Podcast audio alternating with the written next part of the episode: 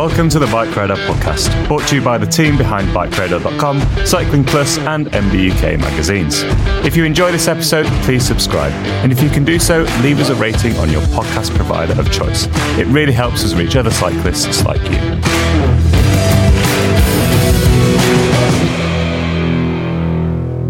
Hello, welcome to the Bike Radar podcast. My name's Tom Marvin. I'm senior technical editor here at Bike Radar and at MBUK magazine as well. Joining me remotely through the magic of Microsoft Teams is Alex Evans. He's another one of our senior technical editors. How are you getting on, Al? Yeah, great. All good here, Tom. Thank you very much. Lovely stuff. And we've got Luke Marshall, our technical writer, again, at Bike Radar and MBUK. How are you doing, Luke? I'm very well, thank you, Tom. Yeah, all good. Excellent. Have we all been enjoying our autumn of riding? It's been it's been mixed on the weather front, but it's been it's not been too bad. I'm looking out the window now, longingly, um, at the sun. Um, have been enjoying our riding recently? Uh, yeah, absolutely. Yeah, absolutely loving it. Um, weather up in Scotland's actually been really good. Um, we had a small amount of rain, which damped the damped the dust down, uh, and now it's just back to all time, all time, full time. Oh, all time, full time. I like that. So uh, yeah, I'm actually uh, I'm actually going to head out testing af- after this once I've done eight million other things later today, this evening, tonight. So uh, um, yeah, we'll see. Lovely. I'm hoping to. I was going to go out testing today, but um, I've got a news story and a first ride to write today, uh, and I'm going out boozing tonight, so there won't be any evening work. So I'm going to have to crack on this afternoon, which I'm actually a little bit annoyed about. Uh, Luke, how about you? We've been riding lots. Uh, yeah, been out and about a fair bit. Um, few bikes on the go, which is always good. Trails have been in pretty good condition. Um, it's always interesting that uh, that first rainfall after a long dry spell and the, the top section just gets completely greasy on top and you slide around and hate it. But once it soaks in a little bit, then it's been uh, it's been good fun to have a bit of moisture back in the dirt and uh, yeah, happy days. Bit of hero dirt.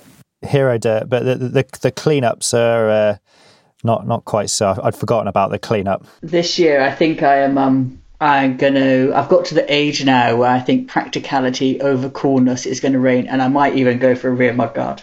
Yes, Luke. Yes, Luke. The rear mudguard is the one. it is the uh, what's the expression that cool people use? MVP, most valuable player.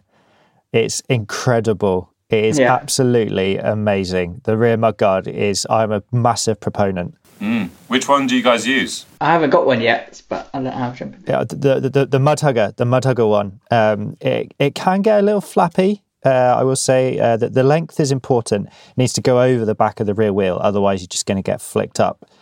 But at, at that length, it, it does tend to flap on uh, and and tap a little bit on on rougher terrain. But I have heard down the grapevine that um, the guys at Mud Hugger are maybe working on a maybe working on a new one that doesn't flap so much. Did you hear it on the ground directly from them? Uh, well, I don't even know if I can say. I'm not, I'm not even sure if I'm allowed to say. So uh, uh, I'll, I'll just say uh, I've I've made that up myself. Right, we'll, we'll, we'll, we'll write a tech rumours piece on Bike Radar and we'll put that one headline and centre as Yes. uh, probable. Yeah, exactly. Yeah, please do. Yeah, oh, rear mudguard. Good God, Link, you are my hero. I love you, That's it. We're, uh, we're, we guards. we go around together Al, with our rear Mudguards and we'll be. mate. You stay cool. so clean. It's insane. Yeah. You stay so clean. I was looking at the dungarees review you had as well for the pop, thinking, oh, I need some maybe some dungarees or something like that as Um, well. what, what we need is is full waterproof bodysuits. Join me in I'm the one keen in the waterproof well. I'm onesie. keen, I'm keen for that. What I'd like i- if it was a full waterproof bodysuit with shoes included, because then you won't get any dribbles down your ankles into wet feet. That Yeah. would be really good. So you Yeah, need like- to give uh, 510 a shout, Adidas 510, get them to make you a, a full bodysuit with gloves Yeah. as well. Get them to do the gloves and integrate a helmet. You could have. You could, ah. Hazmat Yes. suit up. Yeah, yeah, like an astronaut, yeah, or a, a chemical chemical cleanup person. Amazing. So we're well, this looking forward to winter then, by the sounds of it. always every year. Can't wait. this ties in really nicely with our with our topic for the day. That was an, an unintended segue. Um, Or was so- it? Or was it really well planned? Well, I think if uh, listeners to the Bike Radar podcast have learned anything, it's that we we do not plan these very well. I look forward to finding out the topic of the podcast when Tom introduces it now. So who? oh dear. Uh, so winter. What happens in winter, guys? Well, the sun disappears below the horizon much earlier in the day than it does in the warm, dry, buff summer months. And this this means only one thing, certainly here in the uh, upper reaches of northern latitudes, and that is night riding. Sticking some powerful lights onto your bike or onto your helmet and heading out into the woods to scare yourself silly on maybe slightly mellower trails than you usually ride because you can't really see where you're going. Now, both Al and Luke have done some extensive testing of lights this winter. So, Al has been doing the big main lights group test, basically the ones that go on your handlebars. Lots of power, big batteries, and hopefully plenty of performance too. And Luke has been strapping little lights to his helmet so he can see around corners a little bit better. Um, so we thought we would have a little chat about night riding, what the pros and cons are, do we enjoy it? But we're going to start off with some lights tech. So, what are the batteries? What are lumens? What is a beam pattern? And how do you attach it all to your bike?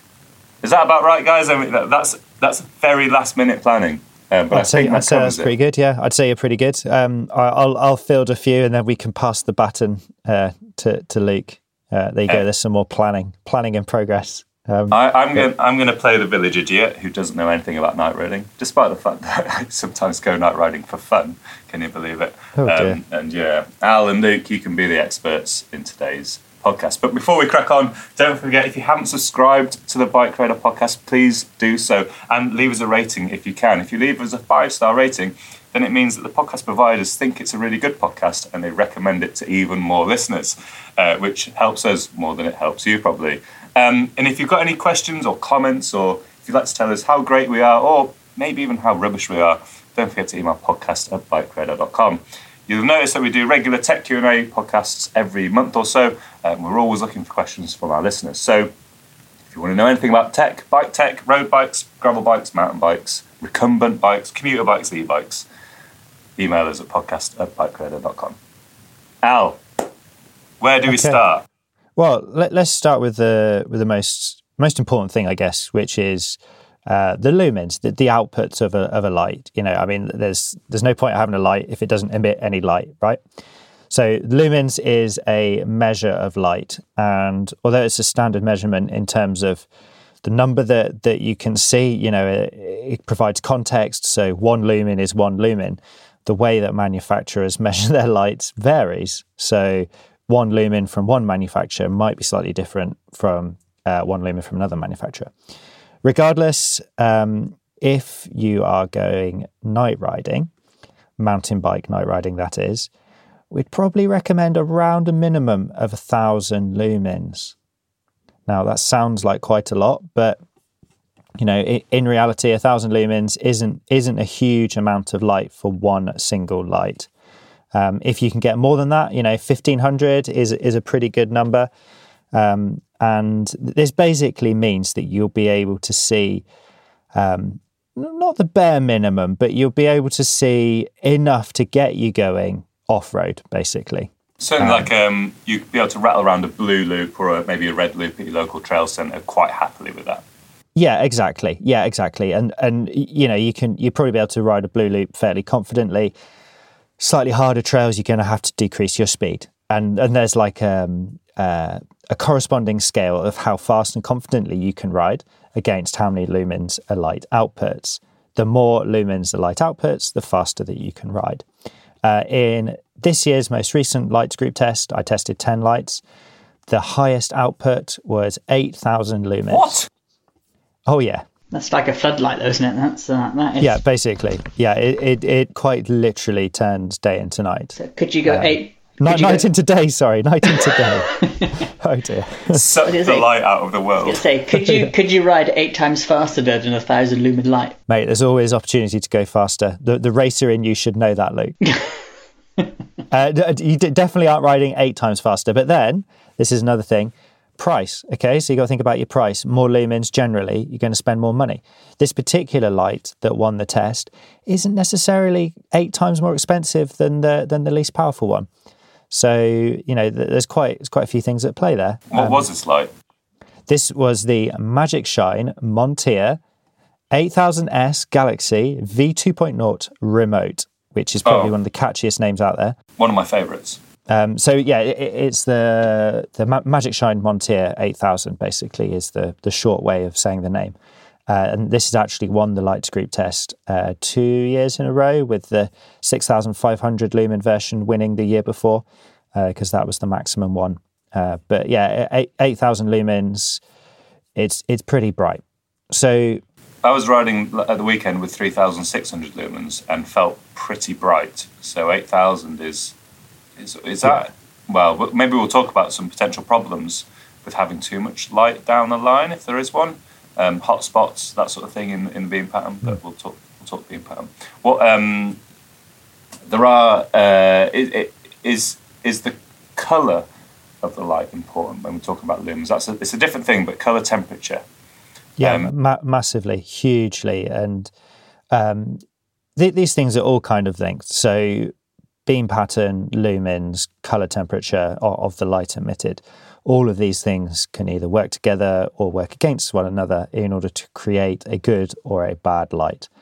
Um, generally, the whiter or bluer a light, the, the harsher or the harder it is to see with because it increases contrast and it makes your eyes, uh, makes the, the white really white. So your eyes kind of adjust to see those bits, but then they can't see any of the shadows and actually reduces definition the yellower, bluer, yellower, greener, or slightly whiter the light, you know, on that end of the spectrum, the, the better it is. Um, a warmer light rather than a cold light. Yeah, exactly. Yeah. I always remember when um, I used to do a lot of night riding at university, and I had a set of um, Lumicycle halogen lights, um, which you know halogen technology is all it's all gone now. Everyone's on, on LEDs for various reasons. But it was a really beautiful, warm yellow light, and it made the trail features so easy to define. I was also running at the time a Hope R8, I think it was, but one of the very early ones with LEDs. It actually used AA batteries, I think, and that produced a very white light. And that, in comparison, though it had numerous advantages over the slightly older Lumicycle setup, was I found it really difficult to ride with. You, you couldn't make out trail definitions particularly easily, and it all came down to you know the, the Hope had a lot more lumens, but the the color temperature of, of the Lumicycle was was far and away better to ride with. Yeah, absolutely. Um, and you know, I guess it's the same look for for helmet helmet mounted lights that I, I know you've tested. Yeah, so for sure, there's there's um, some that give off a very well, they're not as powerful, so the light isn't as harsh. So mine ranged between 450 lumens up to again, like a maximum of 2,000 lumens, um, but they averaged out around a thousand. Um, so at, at, that power output or that lumen output, it's like the the light isn't as harsh as like a 3,000, 4,000 lumen light, if you know what I mean. Um, so I think maybe when the um, I noticed less difference in like the color temperature affecting those lights than the big main beam I had on my bike that um for other rides and sometimes you turn the main beam off just to get the helmet light and see what it's like. So I think that the lower the lumens, I think then I find that it's uh, the the color wasn't so dramatic.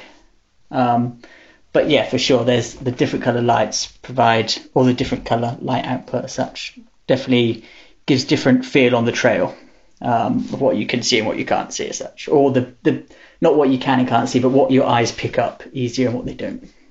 I guess the other thing with a helmet light is that the, the aspect of the light hitting the ground is different to a bar light because you're a couple of foot higher up. So maybe the, the little dips uh, sort of minimise a little bit more with a, a, light that's sort of projecting down on the trail more than across the top of the trail. Yeah, I guess you don't get such long shadows as such when you're pointing more directly down as you do spreading the light out further in front of you. And that's an interesting point you made about the um, the power of your helmet helmet mounted lights, um, because you know we're talking about eight thousand lumen here. I'm talking about you know just using one one light on your handlebars, whereas um, we'll talk about this again in a second. Is that the beam pattern here, and with a helmet light you can see around corners. Now, that sounds a bit of a weird thing to say, but the light points where you're looking. And frequently, when you're mountain biking, you're always looking at the next bit of the trail, or, or at least you you know you should be if you're any good. I mean, I, I, I can't talk about that from personal experience. I'm always uh, you are terrible at riding bikes, Alex. I'm always struggling. Um, but you know, so, so with a helmet mounted light, you're you're going to be pointing. Your bike is still you know either towards the apex of the turn, but you're you're already looking at the exit. Um, so you know, how, how, did that kind of work out for you, Luke, with the with the power and stuff? Yeah, so I again, I think that's more the more powerful lights just give you that extra field of vision, that extra depth of, of field as well. Um, that, that sends more light down the trail. So whichever direction your head is looking, whether that's at the front wheel at the next jump or around the turn, you know, you you just get to illuminate that extra extra bit of trail. So um, in that way, you'd say, oh, like the, the more powerful lights are the ones that did better in the test. You know what I mean? Because they brighten up the trail and it helps you to ride easier and pick out the features you want to ride over and the ones you want to avoid. Um, so having, I say, a, not always the most powerful is necessary, but certainly uh, a light with good power helps pick out where you're looking because often, like you say, you're you're looking further down the trail than where your handlebar light is facing as such. Um, and again, it helps a little bit with beam pattern here that um, if you've got kind of a more f- focused beam pattern, you can pick out kind of highlights of where you're looking, and the handlebar light can sp- is, is useful to have it to spread out a bit more to pick up wider, like the trail environment as such, and where you look, you can pick out more details.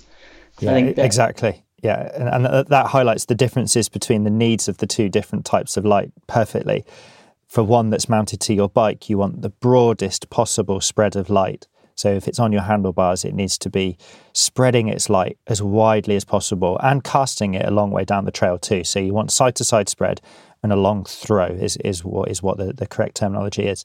But then with a helmet mounted light, you want that to be hyper focused. I mean, not like with sharp cutoffs on the beam either side, but you want there to be a real bright central point of light um, because it's where you're looking. You know, that's the bit that you want to be uh, increased in intensity with how much light is is put on it. Um, yeah, exactly. Should we talk about downsides or like maybe a poor um, beam spread? So, I, as I, say, I was riding with some lights over the weekend, and it was a it was a, an exposure. Um, it's a brand new six pack. I think it's Mark 12 or Mark 13. And one of the things that they said they've done is they have improved the, uh, the beam pattern and removed hotspots from it. So before, obviously, there was like a, an, a you know a, a, a, light beam that went out, but there were certain points within that beam that were brighter than others, and that still exists because obviously the peripheral side of it maybe doesn't need to be quite so bright, but they've smoothed out those um, that beam pattern so there's less intense hotspots of light, so to speak, on the ground. So, what is a hotspot and why is it problematic, Al?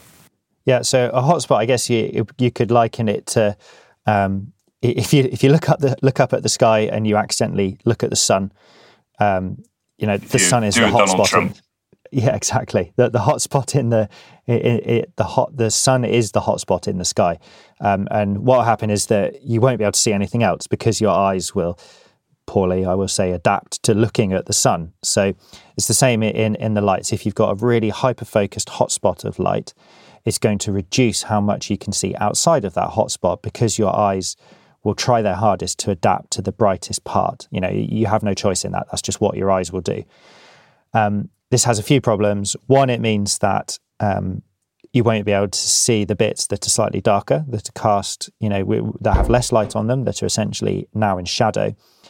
But also, it it bleaches out the the ground. It bleaches out what you're seeing, and it can reduce the definition, the the kind of the contours and the complexity of the trail and the obstacles that you're looking at because it's just putting so much light on it, it actually flattens things. Um, and I, I, really noticed this with lights that had super intense areas. They, they were quite fatiguing to, to ride with and, and quite a bit harder to ones that had a more even spread.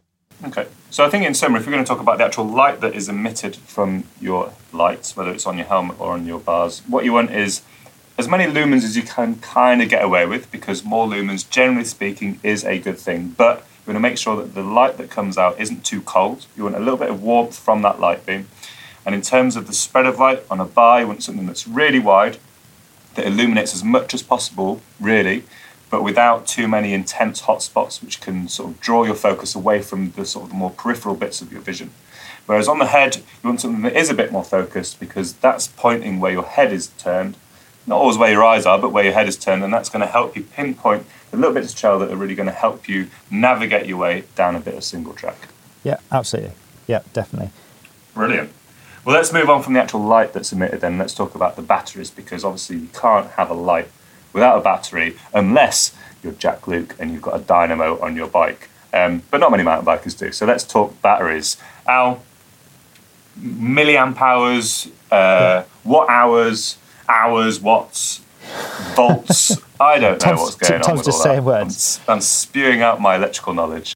Um, so uh, a, a fairly high capacity uh, battery on a handlebar light is is around ten thousand milliamp hours, um, and that's usually going to be a fairly chunky uh, separate battery pack. So one that is not built into the head unit of the light, that's jo- joined to the head unit with a cable, um, and uh, on that eight thousand lumen light.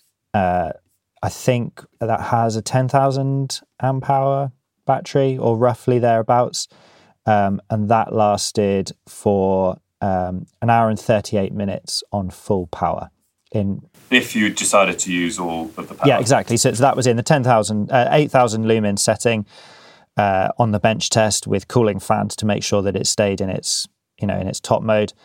Um, so, you know, an hour and a half on full power, that's pretty, pretty flipping good, to be honest with you. Um, you know, you, you, you cut cut your output in half to 4,000 lumens, you're going to double your runtime. It's pretty simple. Um, you know, and I, I know, Luke, that the how uh, helmet mounted uh, lights that they want to be lighter, right? Which normally means smaller batteries, etc. Yeah, I do. So the helmet lights I tested, they were all um, had internal batteries as such, so they weren't connected by a cable.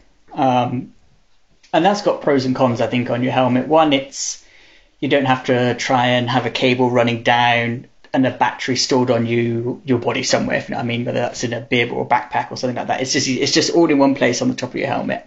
Um, and the downsides to that are then you're carrying the battery and the weight of the light on the top of your head as well. So, um, but batteries tend to, I think my the largest size battery on the group of tests I did was 5,000 milliamp hours, um, but they were roughly around the two and a half thousand as such. So as a probably an average. Um, and weight wise, they kind of it's I'm trying to think of an average but around 150, 200 grams, I guess, um, extra to the top of your head, which is it's surprisingly unnoticeable when I was riding. Really, like I never felt that the helmet became. Um, I was concerned about it moving around or wobbling or shifting side to side, forwards or backwards. Like it's even though you have that extra weight, it's if you can manage it quite centrally, um, the helmet lights were fine. But again, they are they're smaller internal battery capacity because they don't have to power so many lumens as such. It was between say five, like 450 and, and up to 2000. But um, but yeah, like burn time again, it was between around an hour, hour 20 is the like on full capacity is what you'd get out of it if you know what I mean. So um, again, I guess with a helmet like that's the one you're more likely to be toggling on and off as you, you know, you're not going to use a helmet like when you're schlepping up a fire road. You're just going to turn it on at the top of the trail, exactly. down and- those details.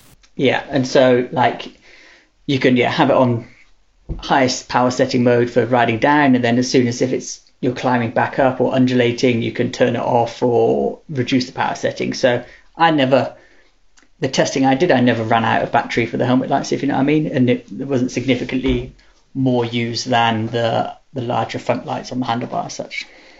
Did you toggle between power settings on the on the on the handlebar lights at all Al, while you were testing, or did you just stick it in large, in in high and crack on? No, uh, it's the same. I, I toggle it if I'm out for you know a, a proper ride. Um, just on the same, you know, on a fire road climb, you you don't need you don't need any power. Basically, you can you can almost do it um, using using just carrots. Um, you know, just get get the eyes working. No, yeah, and, and then you know, as soon as the terrain gets technical, yeah, absolutely bump it up. Um, there are definitely some lights that are easier to bump up, and um, some lights a bit harder. Um, but you know what that does is it basically it, it, it saves your battery life, um, which is great, and it means that it keeps the battery for when you need it, which is when you're hitting technical technical terrain, whether that's descending or climbing. You know, the more light you've got, um, the better, basically. When it, when it comes to charging lights, I remember back in the day, you had to be there. Were lots of different types of battery. There's Li-ion and Nim. I don't know what they were. You know, all the different sort of like chemical uh, things, and they each needed slightly different ways of charging. Some you could just trickle charge. Some you had to take off once it finished charging. Some you had to be really careful that it didn't explode. Um, have we got to the point now where you can just plug it in and then just leave it overnight? Uh, I, I think lithium ion batteries, which are now the most common, I think they like to stay between a certain range of charge. I think it's something like between 30 and 80% of their capacity is is what they prefer to be charged left at and charged between. Um, so completely depleting and completely maxing out your battery, um, while won't have you know won't really have any short term detrimental effects, it could impact the longevity of its life.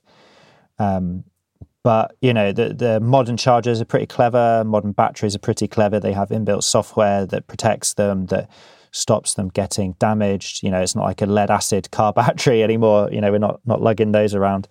Um, so you know, I, I think you can be, um, I think you can be pretty.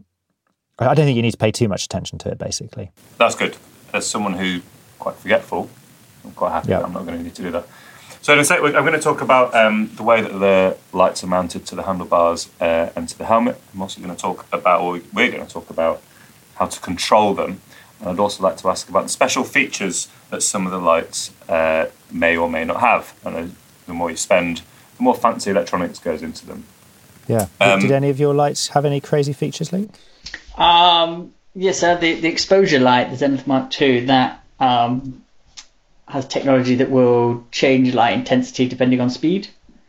Um, and then instead of having to press buttons, you can just tap the light as a whole and it will toggle through settings, um, which has pros and cons. Um, Talk but, to uh, but that, pros and cons. pros and cons are getting it to work properly. You know, it's right. setting up the modes. Like exposure lights, they they have quite a detailed instruction manual, and it's best to follow that. Okay. Um, yeah, so totally recommend. echo that. Read the instructions. Yeah, and, and most of the other lights are, are, are quite uh, straightforward, and they were more on off, uh, holding the power button down, and then you know just press the button for a short time to toggle through different settings. Um, a, a few lights had you know you could change between the flashy modes and constant modes, but um, and not within like the same toggle setting. You had to go into a different setting as such by holding it down for two seconds rather than one second, for example. But um, but most of the lights, generally the helmet lights, were were quite simple. Yeah. So you had like a low, a medium, a high, and a flash. Um, some had a few more settings than that, and the the exposure one was the, I mean, it was by far the most expensive light and uh, has the most output as well. And it has the most features, but um, with that it does come complexity. So yeah, definitely if you if you're investing in an exposure light, read the read the instruction manual. Uh, what were your thoughts? What, any anything particularly interesting on in any of your lights?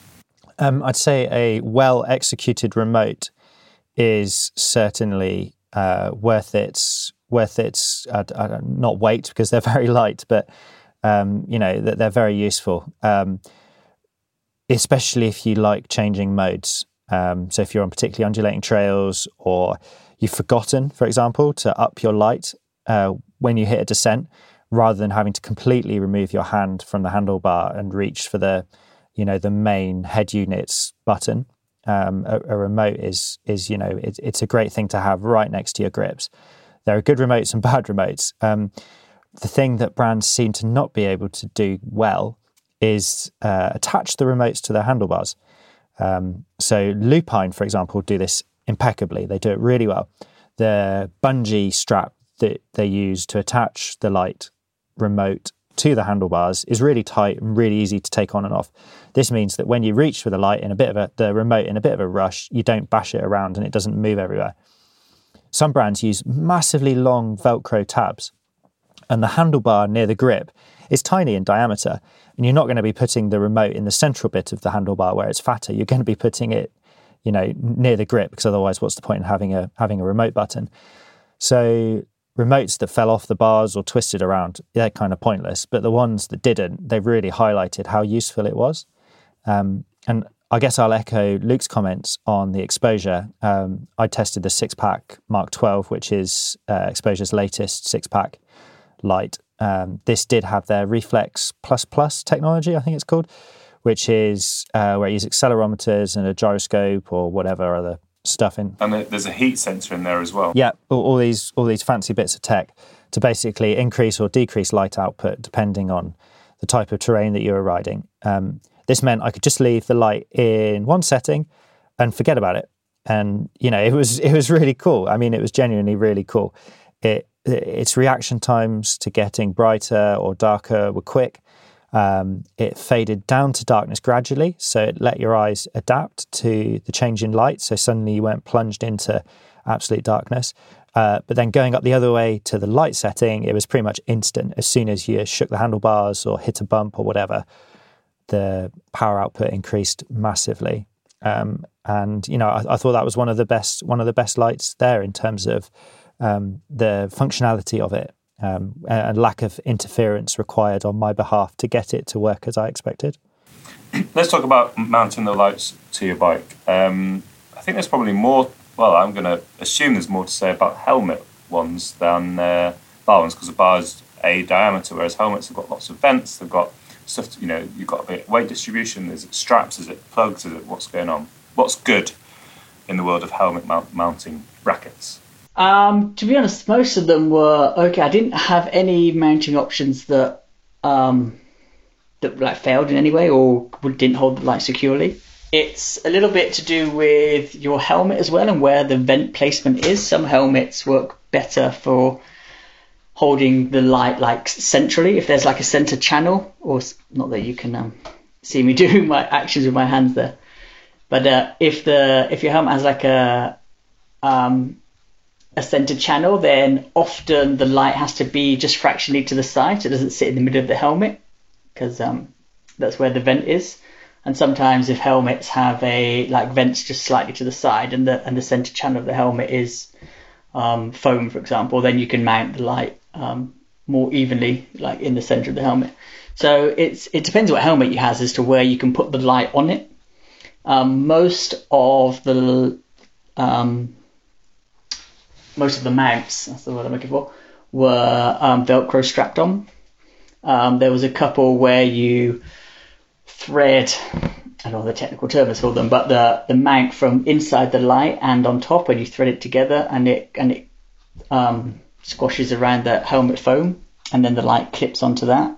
But they're all relatively easy to to attach. It's just more depending what helmet you're using as to where they attach on your helmet.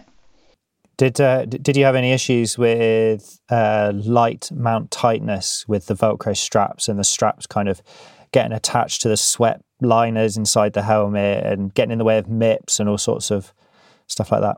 So not not not significantly that I found really annoying. What's um, what is sometimes annoying is where you're trying to pull the Velcro tight enough, but it's in a small space, and then it always hooks on something before you've got the correct tension and uh, and it takes you a few goes to try and tension the Velcro straps properly without them interfering with something. But once they're once they're there, it's it's not too bad. And um, I used a uh, a Fox, um, I say pro no not Speedframe, Fox Speedframe and a Troy Lee A3 helmet. So they were kind of the two helmets I tested on.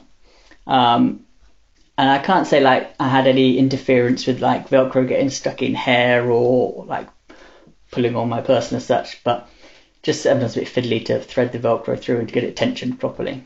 But once it's in place, they were. So, some lights come with um, uh, GoPro uh, style mounts, don't they? Some lights, yeah. So um, I didn't have one in this one, but I have tested a, a moonshine light before. Um, I think that's the name of it and that had a just a moon. good, I think just moon. I think just moon. Yeah. just moon. Uh, and that was had a good GoPro light mount. But none of the lights I tested were um, yeah, I used a GoPro mount. I just used um, the standard Velcro mounts they came with, or okay. the, the, the thread together mounts. Yeah, interesting. Um, anything um, anything on the bars, Al, worth mentioning about bar yeah. mounts?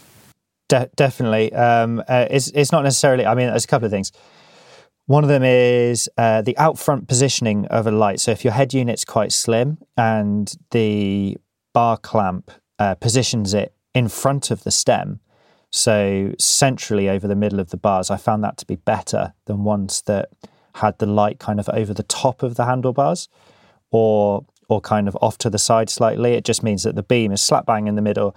It also keeps it more out of the way of other things. So if you've got a Garmin or whatever else on your handlebars, you've got more room to mount other peripheries. Um, another thing would be uh, tool tool free bar clamps.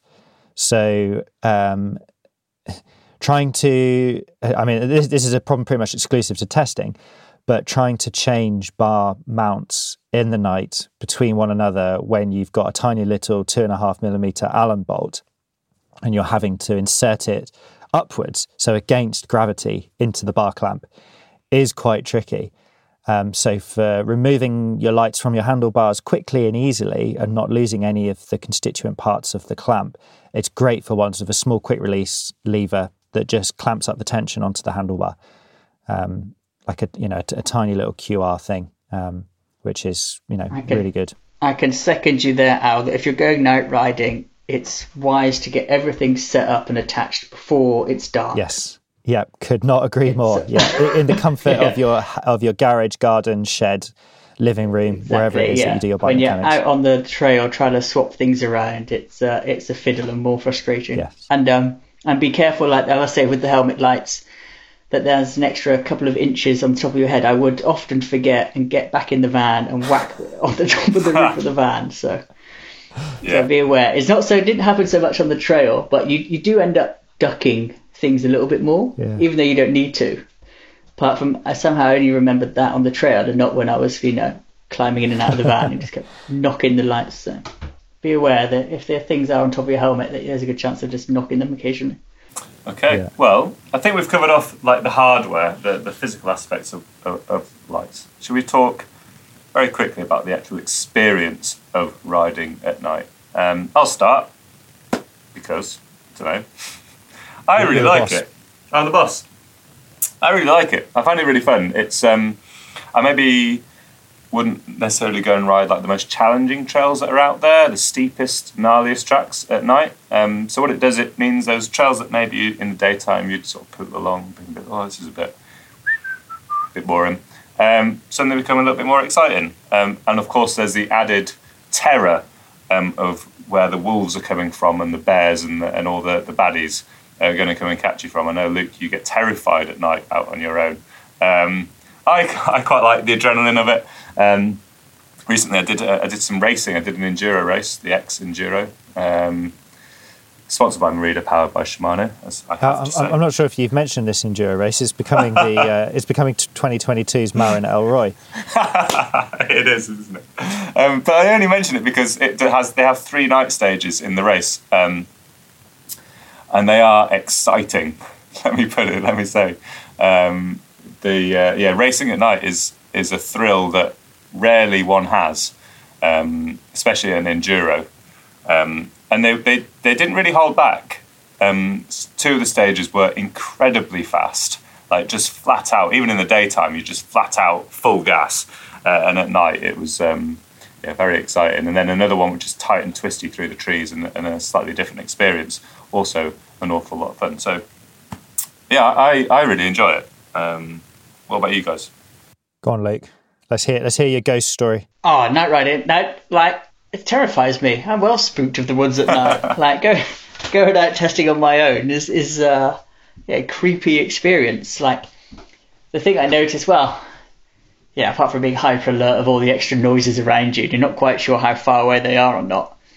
But um, but I noticed obviously when you've got the helmet lights on that's your only source of light, when you move, obviously, or look where you're going, move the light, it, it moves, but the shadows then move. Mm. So all of a sudden you start thinking, oh, there's something, there's a shadow moving. That's something, and and it's not. It's just because you're looking a different direction.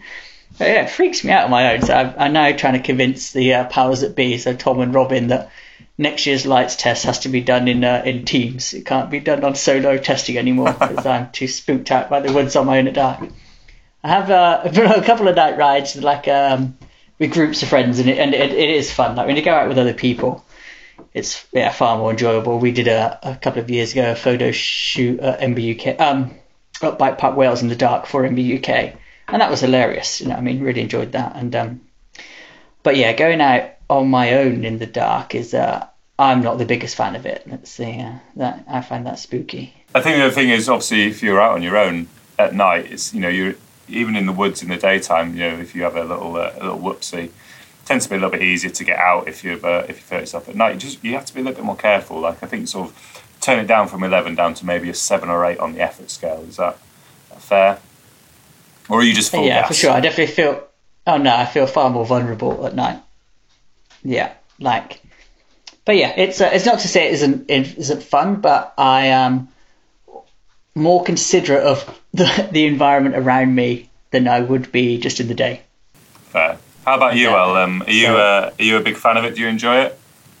I definitely, uh, I definitely used to be. Um, so uh, back in Dorset, which is which is where I'm from, um, a local bike shop called Mud Mud Sweat and Gears, based out of based out of Weymouth, Weybetha.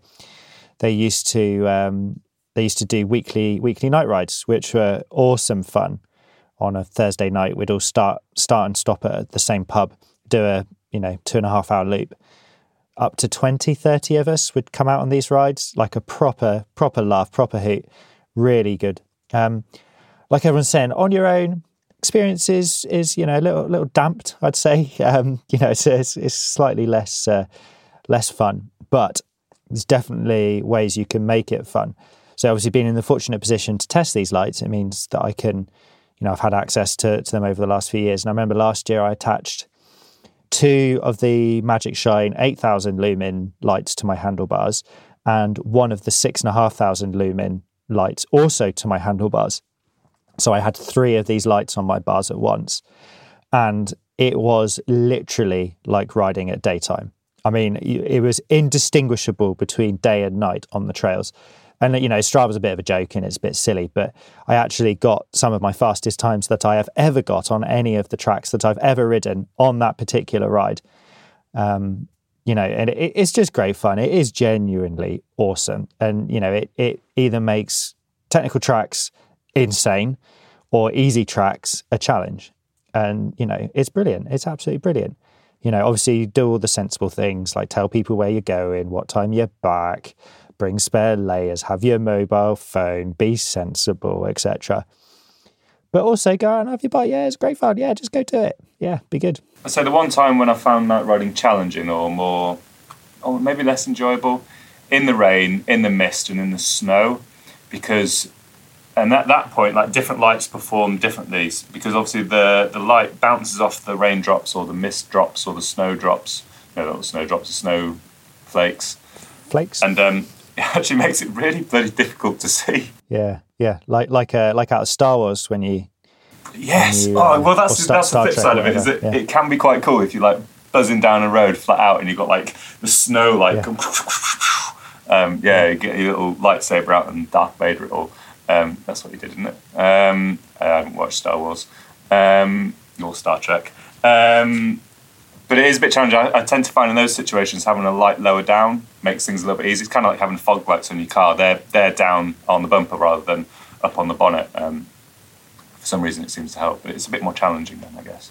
The other question I wanted to ask is, if you're riding in a group at night, what is your take on running a rear light when you're riding? Do you leave it on? Do you turn it off? Do you have it flashing? Obviously on the road, because we all ride legally and safely, we have it turned on. But when you're buzzing down a trail where there's no cars, what do you do?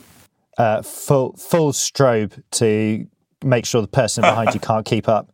Excellent. No, no, you, you should turn it off. That's the that is the the nice, polite thing to do because, uh, yeah, n- no one wants to give give the person behind issues with their with their eyes or potential, yeah, pro- health problems potentially.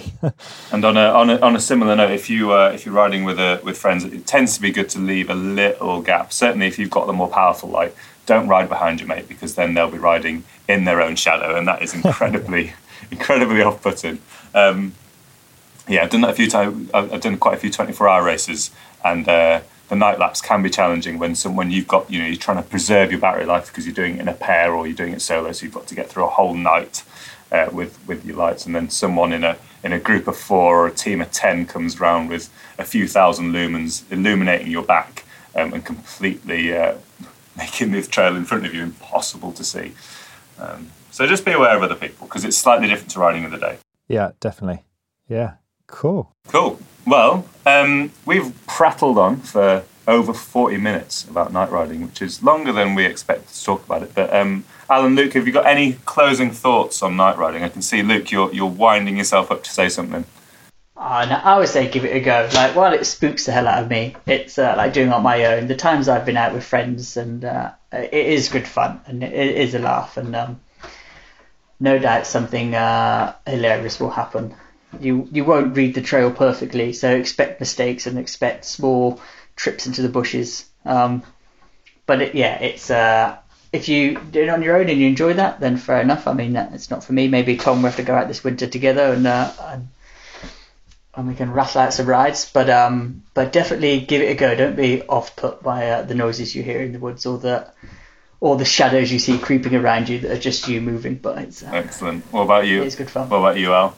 Yeah, uh, I think mine would be like the the sensible approach, which is uh, spend as much as you can, uh, buy the most powerful lights you can, and uh, prioritize in the first instance buying a handlebar light, and then supplementing it with a helmet mounted light uh, because riding with just a helmet mounted light can be quite disorientating. Um, is quite surprising actually because the although the beam's shining where your head is looking, it removes light in front of you, which kind of completely gets rid of any context on the trail and there's so much going on that you don't normally uh, think you're doing in the daytime for little cues that you can see. Um, so yeah, definitely spend as much as you can, brightest light you can get, uh, and buy a bar mounted light first. Super. Well, we'll leave it as that. Um, don't forget, full reviews of every single light that both Al and Luke have tested will be working its way onto BikeRadar very soon, and we'll have updated lists of the best lights for mountain biking on bikeradar.com. And also, the reviews will also be in MBUK magazine, which you should definitely go out and buy and subscribe to so it comes through your letterbox every month. It's a brilliant mountain bike magazine, though we do say so ourselves. Okay, well, thank you ever so much for listening. Don't forget to subscribe. Don't forget to leave us a five star review if you've enjoyed this podcast, and email us podcast at bikeradar.com to leave any questions, comments, suggestions, or anything else you want to say to the team at BikeRadar. Right, thank you, Al, and thank you, Luke, and we'll catch you all next time. Thanks for listening to the BikeRadar podcast. If you've not done so already, please subscribe and share with your friends, or leave us a rating if you've enjoyed this episode.